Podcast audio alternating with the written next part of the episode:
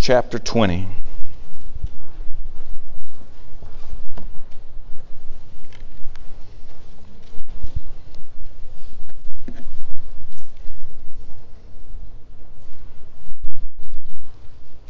We'll be reading in the first verse, first verse only of 2 Kings chapter 20. If you have your place, say amen.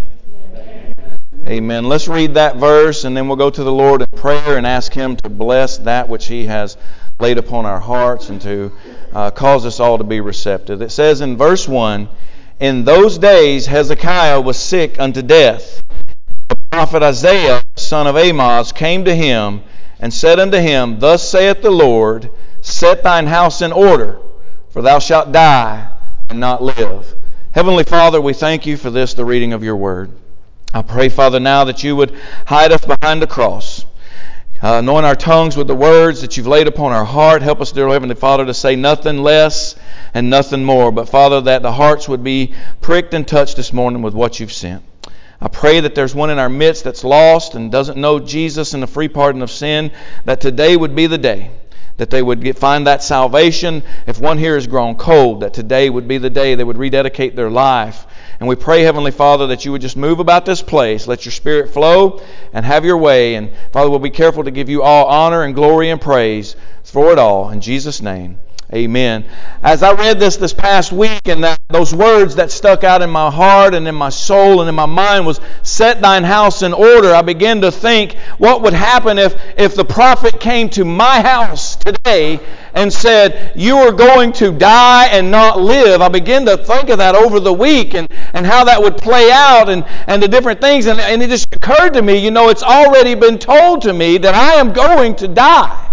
At some point, I am going to lay down this old flesh and I am going to pass away and I'm going to go either to uh, uh, eternal death in hell or eternal joy in heaven. And I begin to think about this, this message from Isaiah to Hezekiah who was sick unto death. He said, Get your house in order. And I begin to think on some of these things. What would I do? What have others done? And, and, you know, someone gets the news, you got six months to live, that they may take and say, I'm going to go see this, and I'm going to travel and go see that. I'm going to go do this. I'm going to take a couple of ticks off my bucket list. I'm going to go see Niagara Falls or Mount St. Helens. I'm going to go do all these things. Or, and there's some and maybe here today, you've already made arrangements so that your family doesn't have to deal with that. Some may say, you know, I got six months. I'm going to take and I'm going to make arrangements for my family. I'm going to get everything in order in that particular case. But I'm here today to tell you that I want you to understand that God said to set your house in order. And first thing we must do is, in our homes and our spiritual homes and, and our, our, our, our secular homes, if you will, whatever it's called, our earthly homes, is to remove and do away with our clutter. Each and every one of us will fall and we have lives full of stuff. We just went through an exercise at our house for the last two weeks. We've been uh, cleaning up. And you would not imagine the amount of stuff that just clutters our homes. Today, I got six pasteboard boxes full of toys sitting in my living room that I need to take to, to the Goodwill, the Salvation Army, or something of that nature. Just in the other corner, I have a corner full of toys that, that need to go somewhere. And when I begin to think about this, you know, that, that my life is not just full of that stuff, but my soul and my spirit gets full of other things like music and, and TV and movies, and, and I can see the, the, the pagan uh, movie stars being worshiped day after day after day, and our lives just being full of, of, of stuff, of even broken relationships beginning with God. Our relationship being broken with God, it'll break every single relationship in our life. As our relationship with God is in tune and on track, relationships around us begin to come uh, more correct But we have a broken relationship. We, we have respect of people and respect of persons and of God. I mean, of, of, other gods in our lives. We see that families begin to take a place of, of worship before God, and our lives just begin to get full of just clutter. Our physical, our physical homes are lacking love.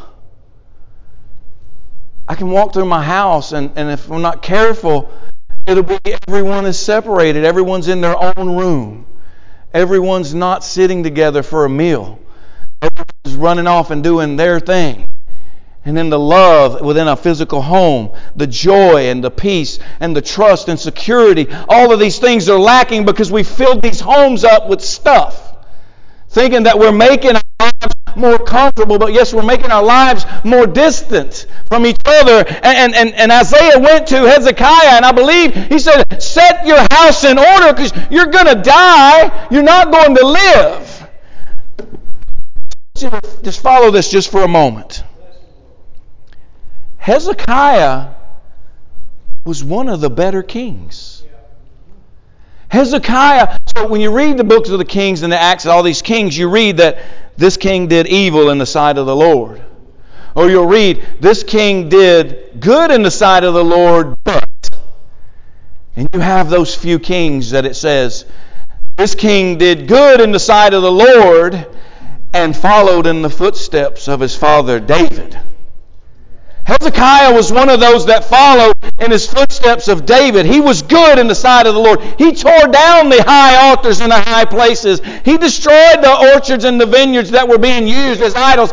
He even destroyed the brazen serpent that Moses used in the wilderness that God said will heal the snake bites because the children of Israel had, it was clutter in their life. It had become an idol. It had become a god. He destroyed as God came and sent Isaiah said, You're going to die and not live, Hezekiah turned to the wall and he said, Remember, remember, remember that I walked right. Today, we have saved people in this building. We have people that are not as close as others. We have some that may be lost. But I want to tell you, God is telling you all the same to set your house in order, your physical home. Set it in order. I remember as a kid hearing it preached over and over again. If Jesus came to your house, what would he find? What would he find laying on your coffee table? What would he find beside your, your couch table or your bedside table or on your counters? What would Jesus find? The clutter that needs to be cleaned up, that we set our house in order and remove these things from our life that are cluttering up not only our physical homes, but our spiritual homes. We've allowed these things to come in, and the clutter now flows from the spiritual home even into the church building. The clutter. I, it's funny, and John and I have spoken about it. You know, if someone has something they need to get rid of, they'll find a church to donate it to. They will. Just go look in these two back rooms back here. God for people that have a loving heart and want to do good. But sometimes it's just clutter that they didn't feel like hauling off, so they brought it to the church, and now the church gets full of clutter. Not only with just physical things, our church gets full of clutter. I want to read 1 Timothy chapter 3, uh, uh, verse uh, 15. 1 Timothy 3 and 15 says, But if I tarry long, that thou mayest know how thou oughtest to behave thyself in the house of God, which is the church of the living God, the pillar and ground of truth. Church. Y'all just bear with me just for a few minutes. Because the church has become full of clutter church is supposed to be a hospital for sinners has become a country club for saints. It's become exactly what Jesus ran out in his days when he went to the tabernacle, when he went to the temple, and he drove out the money changers and he drove out the wickedness that was going on. The church has become that way again. And he has said it was supposed to be a house of prayer, but it's been turned into a den of thieves. We've allowed the clutter to come into the church. Now, am I saying some people can't come to church? No, I would to everybody would come to church. But we're bringing in all the world into the church. And the people don't need the church because they already have the world. We're filling, we're filling buildings up with, with worldly things. And Jesus said, it is to be a house of prayer for gossips and it's not for merchants and it's not dating games. This is not the love connection. The only connection of love here is that between God and us and the saints with each other. This is not a dating game. But we filled it up with clutter. The Bible does teach us to, to love and forbear and forgive one another. Absolutely. But it's not a matchmaking place. God can set up your match, and He can do it in church. He can do it driving down the street. He can do it at your workplace. You Got too many Chuck Eubankses going on around here trying to set somebody up. Chuck Woolery, whatever they are. Yeah, I'm telling my age now. I remember those game shows. Trying to set somebody. Got preachers setting people up. Pastors setting teenagers up. How about giving them some Jesus? And let Jesus set them up. Remove the clutter from the house of God. This is a training ground for good soldiers. We're to be setting people in the path and training them up in the way that they should go. I thank God. Let me say this because I don't sound like I'm beating up on our teachers. Because I thank God every day that I lay down my head at night that I know what God has in these, in these roles here at Faith Baptist Church. I know what he's doing. I know what he's teaching. I know what she's teaching. I know what they're teaching these kids. I praise God for that. But there's a world full of churches that are full of clutter, and there's teachers setting them up with other students, and it just it breaks my heart that our our churches and our communities have come to this. And we've spoke many times about getting out and getting together with other churches, but many times you don't know what you're getting yourself into. You have no idea. So we have to be careful, and I praise God for you, you teachers, you that are in leadership at Faith Baptist Church. Keep pressing toward the mark. Keep pressing toward the mark. You're making a difference. You're making a huge difference. This is to be a training ground for good soldiers, not, not picnic grounds. Not picnic grounds. We're to preach the full counsel of God, not the feel good emotional stuff. We're to preach the full counsel of God. Repentance and faith regularly sounded from the pulpit and from the Sunday school rooms. It's sad that our world, our world is full of clutter. Our churches throughout the land are full of clutter. And I think Paul, he would struggle today to write a letter to some of the churches. He would struggle. He would. There wouldn't be very many of those letters like to the Ephesians. There wouldn't be very many of those. See, when Paul, when Paul preached, Felix was terrified. When Paul brought down and preached the, the full counsel of God, fear was struck into those that heard that word. Even when Peter preached, people's hearts were pricked with, What must we do? I'm not, I'm not this old, but I remember it from history. Ask not what your country can do for you, but what you can do for your country. We got people asking, what can the church do for me rather than what can I do for God? And it's being, pull, it's being pressed out from the pulpits, from the Sunday school rooms. We got to get the clutter out of the church. You remember the account of Stephen when he preached? Just before they stoned him? What did say the people did? They stopped their ears. They covered their ears. I don't want to hear that. So we've reached that, that pivotal moment of where folks are heaping unto themselves teachers and preachers with itching ears. They're putting people into a place to tell me what I want to hear, not what the Bible says, because the truth of the Word of God stings and it cuts all the way through. It, it cuts going in and coming out. But let me tell you, it heals going in and it heals coming out. You must preach that full counsel of God and remove the clutter and set God's house in order. Set God's house in order. Each and every one of us can play a part because your body, you individually, can set yourself in order. You are a house, you are a tabernacle. You are a temple of the Holy Spirit, and, and it must be set in order one day and move me out of this. One day. I look around the room and, you know, Joyce, you praised God for it, and I don't know that we've ever had a crowd this size at Faith Baptist Church. And thinking about the, the statistics of 94% of world, Bartow County, Kingston, are lost. That there's somebody here who, when God Let's just say you had the guy that had such a great uh, career in the scripture. I'm going to tear down my old barns.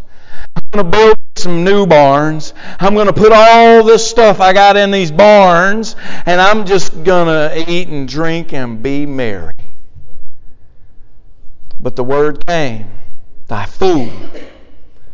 Your soul is required of you tonight. Today, someone is going to evacuate this, this earthly body that we have. And many people just, I can think now, just like every few moments, someone dies. And hell enlarges herself because they don't know Jesus. And one day God will come and He's going to move us out. He's going to take us out of this fleshly body. This flesh will decay. It does daily. It ages. It weakens. Every day I realize just how old I'm getting. Things don't work like they're supposed to. They crack, they pop. And it's only going to keep getting that way until God says, Your time is up. Is this house in order. If you had to reflect upon that right now and you had to think, is my house, is my heart, is this in order? Hebrews 9:27 tells us that you have an appointment with death. It doesn't just stop with you having an appointment with death because after that is the judgment. Is your house in order?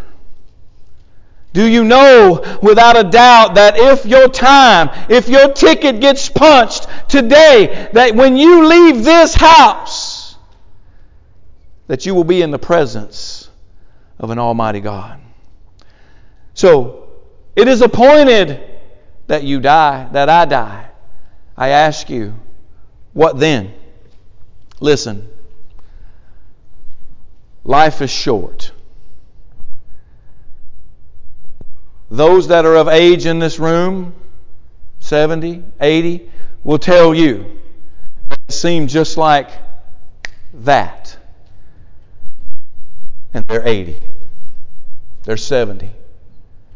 Life is short. The Bible teaches us it's but a vapor. Here today, gone tomorrow.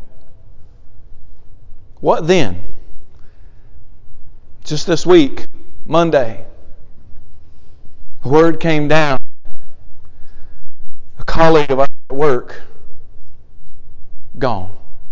38 years old, two small children, gone. I can't help but pray that he knew Jesus Spoke with him many times. Many others in this room will tell you they've spoke with him. And every person that I spoke with, I wish I would have done it one more time. One more time to make sure that he and his home was in order. Death is sure. It's going to happen. God's judgment is coming.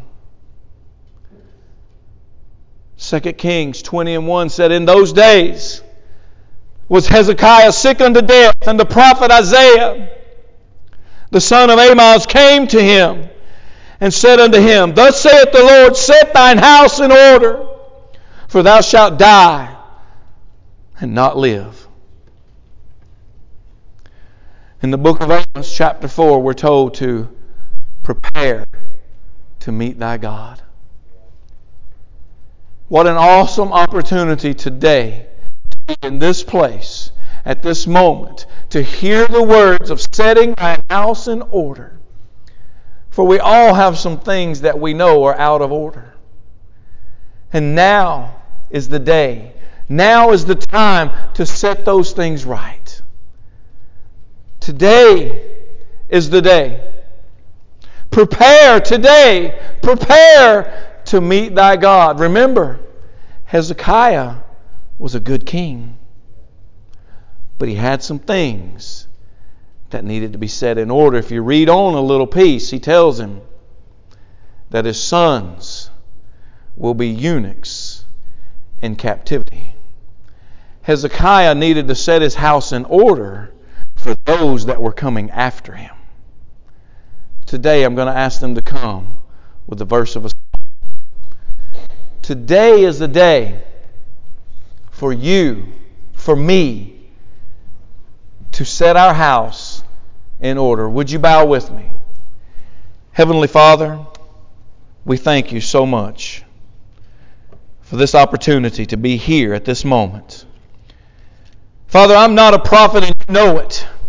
And these that are with me here today know that I'm not a prophet. I don't have some new revelation from God. I have no new revelation from you to tell the people.